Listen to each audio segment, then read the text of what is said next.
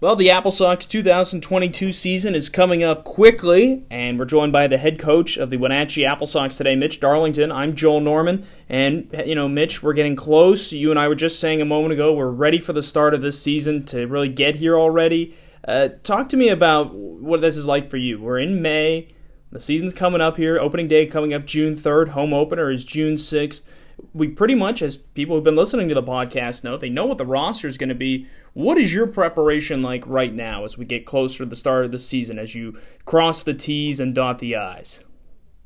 Yeah, I feel like um, we were just talking a little bit about how um, since getting hired in October, I feel like it's just been this long, long wait for just uh, for June to roll around.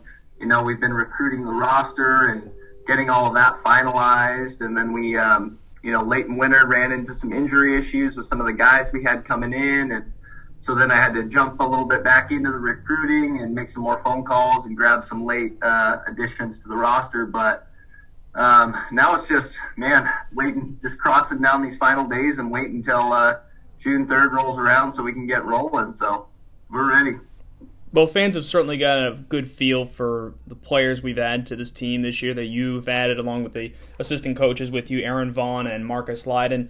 Talk to fan, talk to me a little bit about the process. I know a lot of fans know how recruiting goes, but each year it's a big question for our fans: is how do guys end up on the Apple Sox? Explain how that process works. Yeah, so a lot of it isn't. Um recruiting individual players. It's not like going into this process, there's guys I followed that I'm thinking, man, I really want to get this guy. Um, it's more of just establishing good connections with schools um, and talking to those coaching staffs and just finding guys that would be the right fit for us here in Wenatchee. Um, with the NWAC guys, the community colleges in Washington and Oregon, um, some of those guys is a little different just because I have had a chance to see some of those guys play, you know, the Corey Geralds of the world, um, the Connor Ashworths, Dylan Gardner, some of these Big Bend guys. Um, I've had a chance to follow them. So um, I've had a chance to see those guys and, and follow them. And, you know, I thought, oh, okay, that's a guy I want to get, or that's an arm that I'd really like to have on the roster. Um, but as you get into some of these bigger schools, um, unless they're a returner for the Apple Sox or you have some stats on them from last year in the West Coast League, you know, you're really not chasing the individual. You're more just establishing the connection with the school. So. You talked about seeing some guys in person. Uh, you were telling us the other day you got a chance to watch uh, from this past weekend at the time of this recording. Uh, this past weekend, you got a chance to see Wenatchee Valley College against Yakima Valley College. And you, you already told me what happened here. You, you saw a couple of Apple Sox players going up against each other in action. Uh, explain that to fans, and you know what did you take away from a couple of those guys you were watching? Yeah, I, uh, I had a chance to uh, catch the tail end of Wenatchee play Yakima, and was excited to see. Um, Devin Fry, who uh, is pitching for Wenatchee Valley, was excited to see him get a start. And um, watching Yakima, I was able to see Corey Gerald play a little bit. And uh, first AB of game two, Corey Gerald comes up to face Devin Fry with a runner on base. And uh, Corey Gerald put one right center and well stroked baseball. So uh, a little friendly, friendly rivalry already started for uh, a couple guys coming in for the Apple Sox this summer. I'm sure they'll bring that up with each other at some point this summer. Uh, gotta ask, was there a lot of wind going out to right? I know fans are used to seeing if it's a home run out toward right field, the wind a lot of times can play a factor. Was there any wind that day? Yeah, pretty pretty strong wind gusts. Which you talked a little bit about the recruiting earlier. Um, I was talking to a parent there, and he was saying, "Man, you guys have a lot of left-handed hitters uh, coming in this year." And I said, you know, just from knowing this ballpark, it's a jet stream out to right. So the more left-handed bats we can have in our lineup uh, on days like it was Saturday, get a ball up in the wind and uh, carries out. Uh, that's nice to have in your lineup. And if you're listening to this podcast, you know it's been a breezy spring. And granted, I've only been back in the valley since April, and I, I, I like to tell people I brought some of that bad weather with me from Iowa. But uh, yeah, you're right. The the wind could certainly play a factor this summer if that continues. And we're not going to complain, like you said, with how the lineup has been constructed. Uh, going back to the recruiting process, as we touched on that a little bit, Mitch, what have you learned from your first year of recruiting uh, for a summer college baseball team? I know you've been an assistant before in the Cascade Collegiate League, but obviously a little bit different here in the West Coast League with the Apple Sox. What things have you learned ahead of game action? Because I know there's going to be a lot of stuff once games begin that you're going to say, okay, you know, maybe I look at this differently or I reassess this situation. But so far, what have been some of the big things you've learned? Yeah, as far as the recruiting goes, um, I would say that early on I was really concerned with, you know, bulking up the roster and having too many guys be signed early on. Um, and I think just going through the winter and seeing the guys, you know, that you have signed early and then something happens where they drop off, um, whether it be injuries, um, whether it be, you know, signing with another league, you know, guys getting called up to the Cape Cod, um, guys that, um, you know, it just doesn't work out for one way or another. You know, they want to stay home and train for the summer or, or whatever it may be. I think I was so concerned early on with making sure um, that I had a small enough roster where everyone was going to get the innings and playing time that I wanted to see them get. Um, and then, you know, as we get into spring, we have numerous injuries. We have a couple guys that just aren't able to make it out, and then you're a little bit scrambling. You're uh, you're making phone calls again, trying to um, start that process over and, and bulk your roster back up. So I think I would take away that you know it's okay to go into the winter uh, a little heavy with your roster because those things are naturally going to happen. The injuries, the um, just guys can't make it out for whatever reason. So let's go back to the start of your tenure with the Apple Sox. Even before that, frankly, you know, you got hired by the team in the fall. They had an opening at the head coaching position, and you jumped on and you you were able to join the franchise. What was your interest in, in doing this? In a way, for you, this is getting back into coaching. You've been the athletic director at Mansfield for a couple of years now, correct? And what yep. What was your motivation for jumping back on this? Was this a way to kind of you know keep that baseball coaching opportunity in there while also having another full time job and kind of trade out your year a little bit? Yeah, so you know, my kind of story is right when the pandemic, uh, the year the pandemic kind of hit, um, I was planning on getting married that summer to my wife, and um, you know, life as an assistant community college baseball coach, you know, obviously, and you know, substitute teaching, you're not you're not making a consistent income, and so I thought, okay, um, it's time to kind of find a big boy job and and get something a little more consistent as far as the pay and income comes. So um, I took that job, and you know, that year obviously baseball didn't happen. So in some ways, I was thinking, man, I I, got, I picked the right time to kind of step away and and find a full time job. Um, and then last year, I, I, went out and watched Wenatchee Valley play Big Bend and uh, caught up with uh, Jameson Lang and Ryan Domit and Rain Ledkman and the Big Bend staff and Aaron Vaughn. And um, that's when I was like, man, I, I miss coaching. Um, I love teaching. I love being an AD, but there's just a part of me that um, I just miss coaching. And growing up, I knew I wanted to be a coach. And that was a big reason why I wanted to teach was because I wanted to be able to teach and coach. And uh, going out there last year, it just it hit me. It was like I, I have to find a way to get back into it, whether it be you know going to Wenatchee Valley College, um, whatever it may be.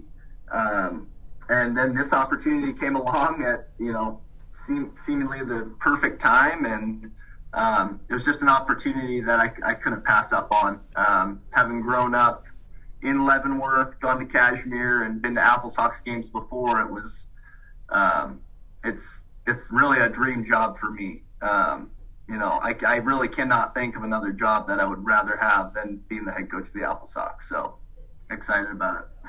and that's been a really neat thing so far. Like I said to you before, you and I have talked plenty of times. We pretty much have texted or emailed every week about something with the Apple Sox, but we still haven't met in person. But it's been abundantly clear to me you're really excited, which I think that's the thing for a lot of people. For the people who know about summer ball, there's a lot to be excited about it. I think there's a lot of people in the baseball industry too, whether they're a fan or they're a player or a coach. Sometimes you're not always excited because you don't know it as well. But I think that's something that's been abundantly clear with you is that local connection is a big part of your excitement for being with the Apple Sox. Would you agree with me there?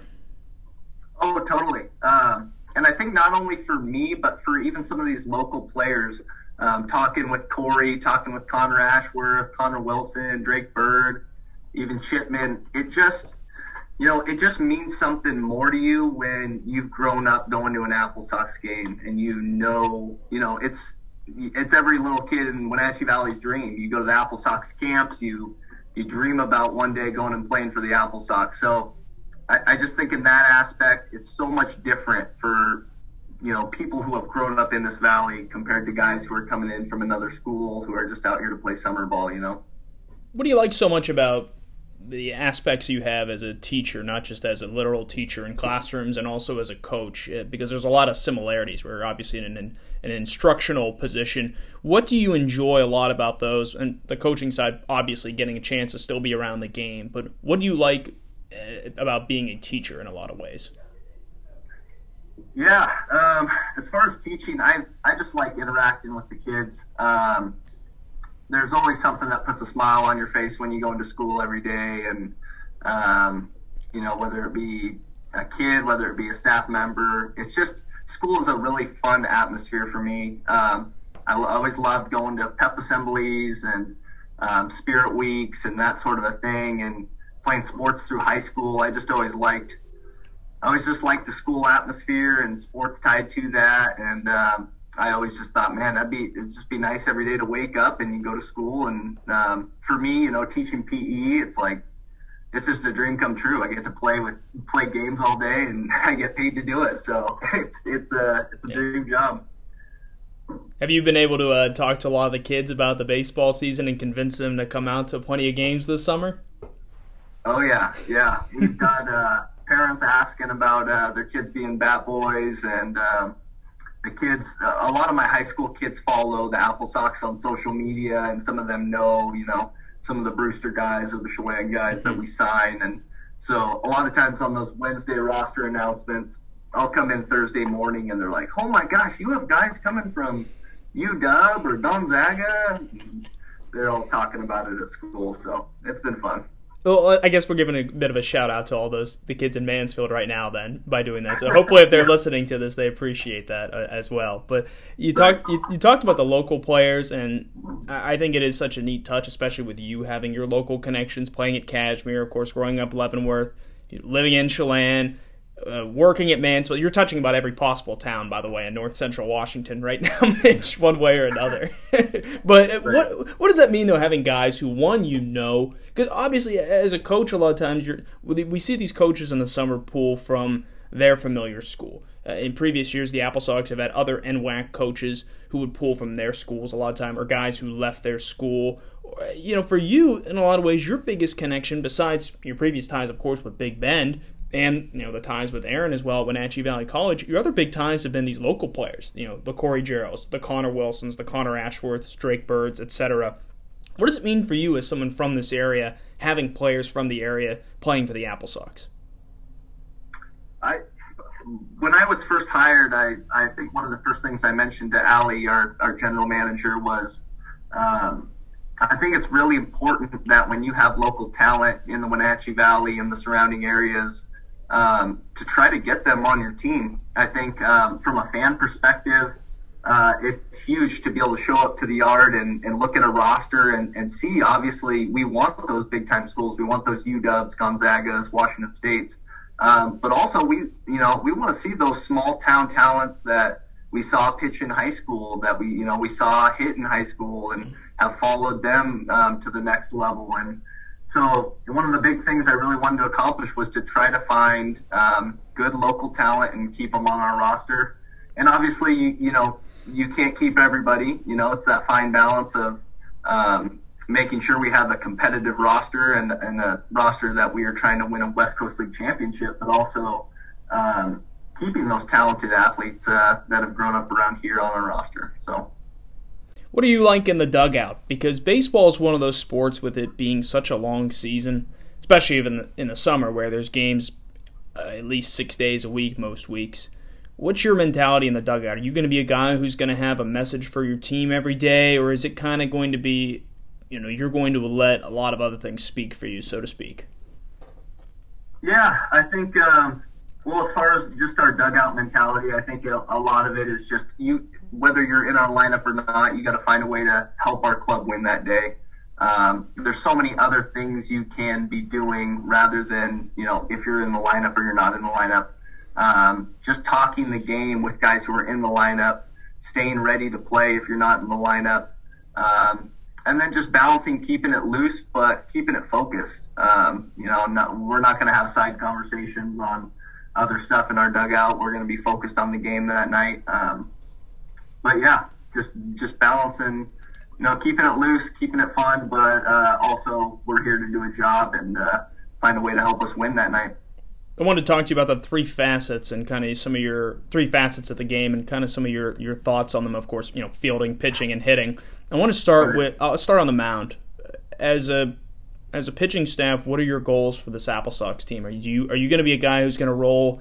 We see some teams in the summer kind of roll a six man starting rotation. Uh, some will kind of be a five. Obviously, the beginning of the season, it's hard to say what you want to specifically do. But what are some of kind of the goals you've outlined for your pitching staff over the course of a summer? Because one of the challenges being is going to be obviously you know maintaining these schedules that these pitchers from their schools have been given to you. Whether a guy can toss a certain amount of innings or each appearance can only throw a certain amount of pitches, so to speak. So, what kind of what's your approach with the pitching staff?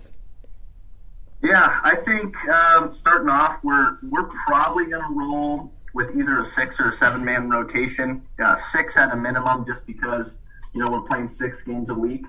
Um, ideally, I'd like to be able to find seven starters that I really want to roll with, and um, have guys get just you know seven to eight days off between starts.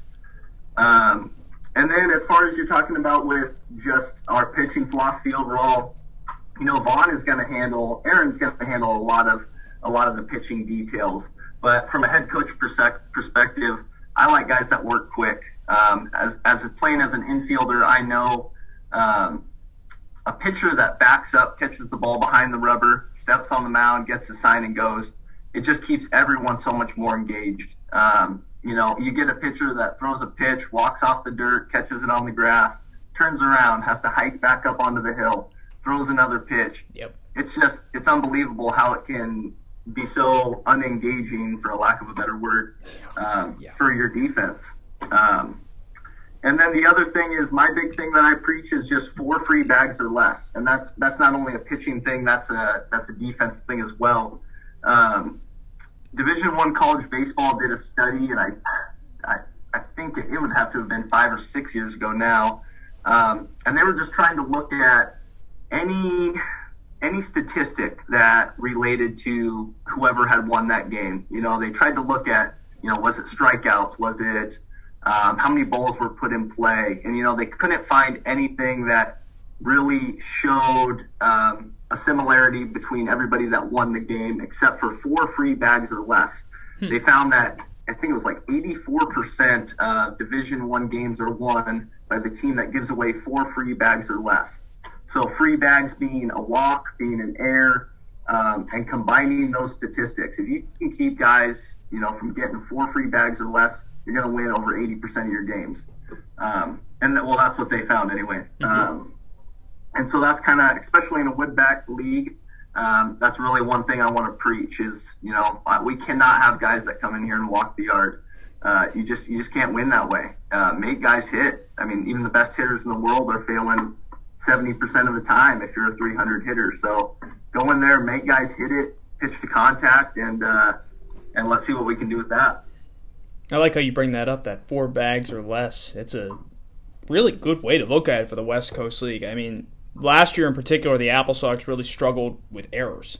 Um, you've seen Paul Thomas Senior Stadium enough, I think, as a coach, as a fan, just watching games even recently. I, I think you know it. The ball's going to bounce. It's a hard field ball's going to bounce, and I think the the biggest thing we've seen, at least that I've seen the last few years, the biggest issue for fielders seems to be settling themselves. Whether after a funky hop they're not expecting because it's not turf, because so many of them are used to turf, and it seems like they're not able to kind of settle themselves for a good throw. So I I, I think that's that's a really good mentality in a lot of ways. Uh, what's your approach on using relievers? Because I, I think the game has certainly changed in the last few years with how people look at them. You, we talked about the rotation. You kind of obviously you would love it if every starter could go at least five, six, seven innings, but that's not always going to be the case. Are you the type of person who, you know, if it's a one-run ball game, let's say sixth inning, pitch counts up a little bit high for your starter, but the other team's got you know second and third, one out. Are you looking to put in your best guy to get the out there, even if that means maybe using your quote unquote closer? Or are you kind of the guy who's looking? You know, are we looking to kind of see if we can kind of bridge the gap here to get to the closer later?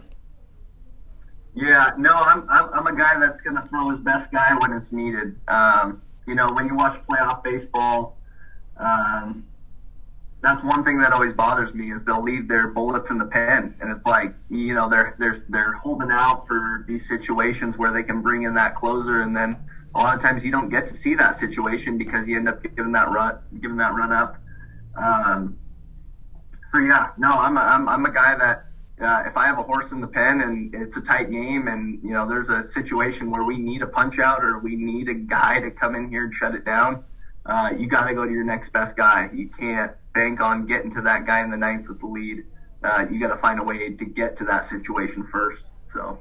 No, I, I, agree, and that's that's how I look at it. I think there were times we had we had one pitcher last year, we had two guys last year who were really set up to be closers, and uh, the one player was pretty much with the Apple Sox the entire summer. He had single digit appearances, and I thought, you know, what are you saving him for? you know, who cares if it's a save situation later? The best point. I'm of the belief that you know that toughest point in the ball game could be in the fifth inning. That could decide it. So uh, that's definitely good to hear. So we talked about on the mound. Let's talk about. Uh, in the field, we kind of touched on it a little bit defensively. Uh, are you someone who likes to do a lot of shifting? Because unlike MLB in a year or two, which I completely disagree with, that they're going to be able to ban it, uh, there is no ban on shifts in the West Coast League. Are you the type of guy who is going to try to shift certain counts, maybe certain hitters. It's hard to find a lot of good information on hitters in general at the college level for how certain players are going to go, but you know, you guys have your sources. You're going to have enough guys who it, it is a small world. You're going to have guys who are familiar with certain hitters on other teams because of their notoriety. Are you someone who who will try to shift at different times over the course of a summer, or are you pretty much going to trust your infielders in a lot of ways? Yeah, that's you know the big leagues. It's so much different because they have so much data on these hitters that you know they can do those uh, non-traditional shifts where you know the shortstop's playing on the other side of second base. Um, so I, I wouldn't envision us doing anything, and you know unless it's like you know a, a bat that we've seen. Maybe it's the second time we're facing them for a three-game series, and mm-hmm. um, you know, we've got 10 ABs on him and he's just a dead pull guy. We might we might try to get uh, a shift going on in that situation, but no. Other than that, it's just it's just letting these guys read swings, talking to them in between innings with our infielders, and um, you know, finding ten- tendencies on where guys go. Um, and letting them, you know, play from there. Just letting them be athletes, letting them uh, figure it out on their own, and um, so yeah. I had a feeling what your answer would be, but I just I wanted to bring that up. I don't know how many fans listening to this recall it, but I remember with series against Portland and Corvallis, and that's two pretty forward-thinking organizations in general. Uh, the second time around that they saw us, and they played both times our two three-game series against them, one at them and then one at us, were within less than a month of each other, and they were shifting that second time around. And both times around, that was at Paul Thomas Sr. So it's interesting to see, I think, how some teams will or won't adjust in that way because you're right. I, I think it sometimes the shift can be useful, sometimes it can be a little bit much as well. Uh, let's talk about at the plate now. What kind of team is this going to be when they're at the plate? Are we going to be talking about an Apple Sox team that's are we going to have a, a, not one singular approach, so to speak, but is this going to be a team with a certain list of bullet points, so to speak? These are our goals to score runs. Is it, or is it going to kind of be just, you know, getting the best out of each player and what their abilities are? Yeah, I think, you know, for the first half of this season, a lot of it is going to be trying to figure out who these guys are at the plate. Um, everybody, you know, every player is so different at the plate. Um, my hitting philosophy really is just being athletic over being mechanical.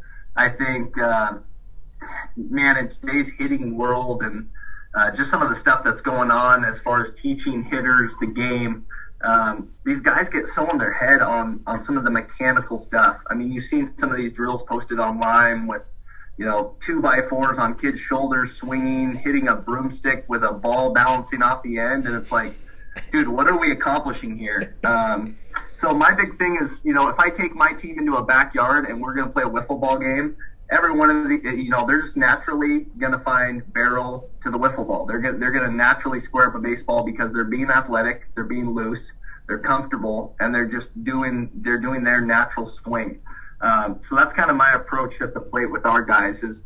Um, you know, finding what works for you, being an athlete, um, and playing loose and playing confident. Um, I want our guys, I want our guys to be able to cut it loose. I don't want them uh, thinking about anything other than squaring up a baseball when we're up to bat. Um, from a strategy side of it, obviously the guys that are at the top of our order or the end of our order that can run a little bit. Um, I like I like guys that can do a variety of things. You know, can lay a bunt down for a hit. Um, you know, a lot of guys in our lineup are going to have green lights early in the season as far as stealing bags goes. Um, and then as we kind of progress into our season and we learn these hitters and learn our roster a little better, I think then we kind of start to put things in place and, um, you know, manage the game a little tighter, I would say. Not that we're going to be loose to start with, but, um, you know, that first 15 days, that first month, really, you got to kind of learn what your roster is and uh, see what guys can do. So. I think that's the interesting thing about a, a West Coast League season is that so much of the like you said those first 15 days you're trying to figure it out but you're also trying to win games because there's a first half champion and a second half champion.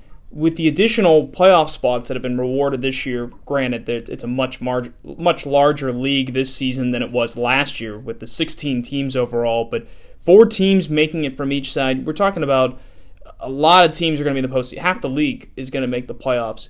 Tell me why the Apple Sox should expect to be, and their fans should expect them to be in the playoffs this year.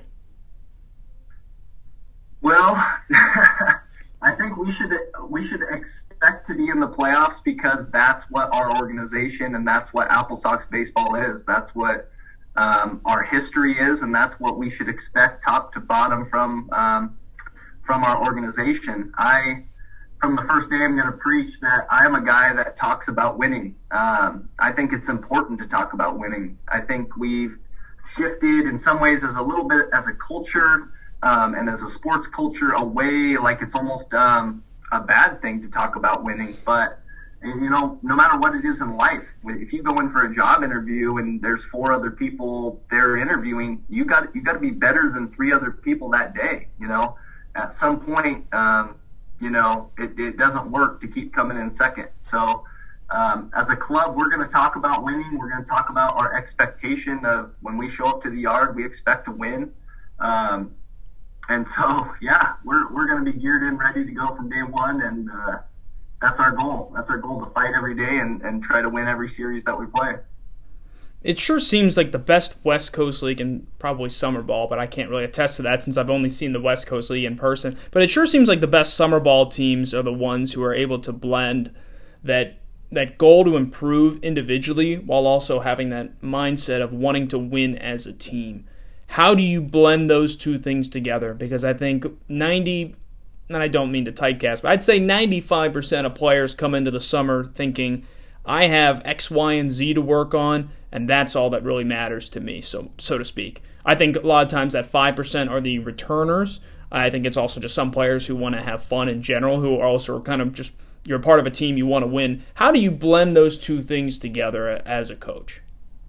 Yeah, no, I'm really glad you brought that up, Joel, because that's that's another one of my kind of what I've written down as far as my day one talking points is, um, you know, obviously we're all all these guys are coming in because they want to develop as players, um, and kind of what I'm going to preach or my message is, um, your your own personal development is at its best and happens best when you focus on what you can do to help us win.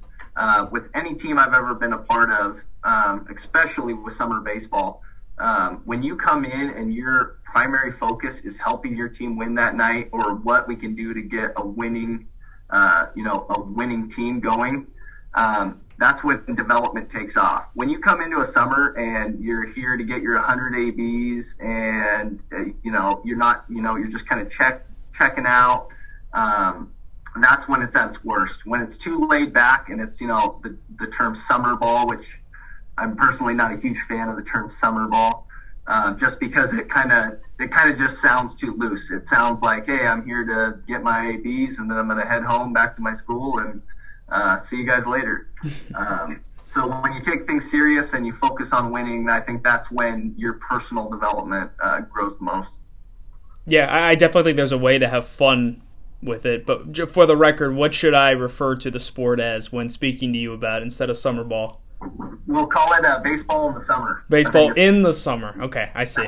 so, uh, fans, I hope you notice that. You know, don't don't say it the wrong way against coach, and you have no problem with that. Uh, speaking about the fans, Mitch, uh, obviously you know a lot of these people are going to be going to games in a way because of family, because of just people you know from these areas. What are you excited about with uh, with getting to know some of the fans this year? Because you're obviously going to have some chances in a, a, few weeks with the Fan Fest coming up, and I think over the course of the season, our fans are the the type of people who uh, if they have a question for someone in leadership, they're not afraid to really ask it. You know, whenever they run into you, they'll like to they'll like to talk about those things. Uh, what are you excited about uh, this coming season off the field, so to speak?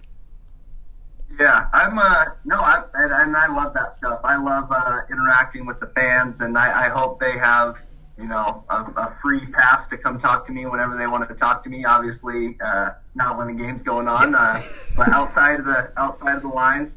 Um, but no, I'm excited to see just some of the locals that I've um, known previously, some of the Cashmere alumni, guys I went to school with, um, coaches I've played for, planning on coming out, um, and then Apple Sox alumni as well who have uh, reached out and said, hey, you know, excited you got the job. Um, you know, going to come try to catch some games. Uh, and so, yeah, just interacting with the fans, getting to know them a little better. Uh, I'm excited for all that.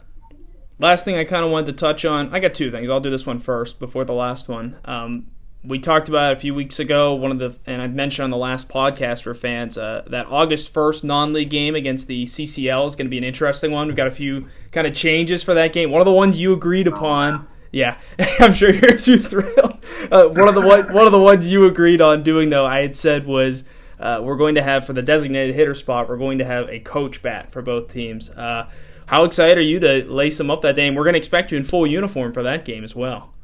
Oh man, I uh, so for the fans listening, I I whenever the podcast comes out, usually on my drive home, I'll I'll turn it on and listen to the new episode. Well, Friday we're going home for Mother's Day weekend to Leavenworth, and my wife is sitting in the car and we're listening to the podcast, and Joel starts talking about head coach Mitch Darlington suiting up and, and playing for the Apple Sox, and my wife is just looking at me, just staring me down, and just shaking her head like, "What have you agreed to do?"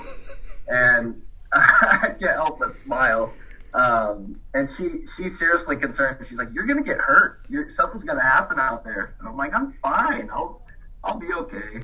Um, but no, I'm man, I don't know. I can't say I'm excited. Um, I can't. I can't remember the last time I've taken BP or swung a bat. So maybe the weeks leading up to that that game, I'll have to get in the box and, and see a little live hitting because right now mid 80s is going to seem like a hundred uh, standing in the box. So we'll see how it goes. Maybe you could like promise something to the team throughout the season. You know, if they uh, I know some coaches do stuff like if they shut out a team, then they get some sort of privilege. Maybe like you'll step in the cage after like a shutout or something, just to get you some experience. I mean, that's what we're we don't want you to be in, in a position where you're not comfortable with how you perform at the plate. Right. But right.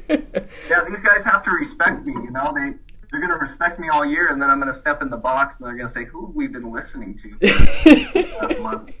Well, the bright side of that point will be, you know, a couple weeks left of the season, so that's that's the one thing. If if things don't go uh, according to plan, but you know, we're fully expecting an extra base hit to, to drive in at least a couple of runs with your at bats. so no pressure. Uh, you know, if no one's on, you better go deep because we need some runs. So, uh, Mitch, the, la- the last thing I wanted to ask you about uh, to kind of put you on the spot, if I haven't done it enough times already. Um, uh, let's give me three players who you're excited about this season. It could be any type of reason. It could be because they're a local connection, could be because it's a talent you're excited to see on the field. But give fans who are listening three names to know because when they come on opening day, a lot of times they cheer anyway, even though they hardly know the guys. But I want to give them a chance here to have a few people who you in particular are really excited about.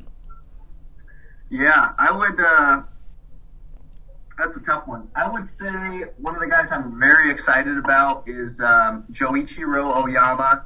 Um, he's headed to UC Irvine next year.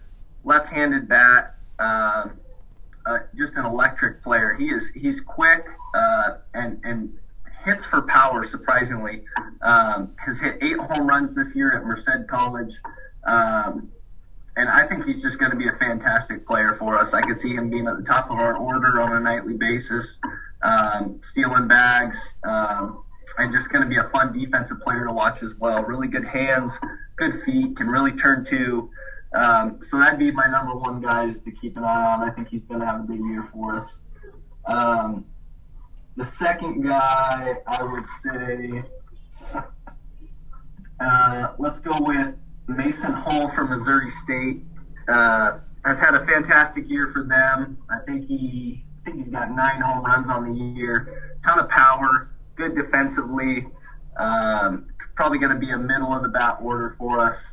Uh, so excited about him. And then, you know, a fan favorite that's going to be returning Enzo Apodaca in center field. Um, you know, probably going to be another guy that's in the heart of our order, uh, roaming center field on a nightly basis. And uh, he's having a fantastic year for the Zags, which, uh, you know, we may not even see him till late June. Um, you know, the Zags, the Zags are looking poised to make a really deep playoff run here. So um, whenever he shows up, we'll be really excited to get him on board yeah, I talked to him I think a month or so ago now on the podcast, and that was kind of something I said to him. I said, you know, and at that time it was abundantly obvious. I said, Enzo, I don't think we'll see you opening day. In a lot of ways, I hope we don't because that means you're playing some real serious ball at that point. But yeah, hopefully we can get him at some point because I know he, he sounded really excited to be back as well, and I, I think that's what's so neat is our returning players seemed excited. You know, even with you know a new coach, new teammates, they seem excited to be back and I, I think it's going to be a really fun season. Well, Mitch, uh, thanks for joining us. I guess this is kind of a, a, mini season preview that we've had. Still about a month away from games, but uh, we're really excited to have uh, some regularity of some games coming up here real soon. Enjoy the rest of the school year, and hey, we'll see you in person a lot more in a few weeks. All right. Thank you, Joel. Thanks for having me. All right. So that's.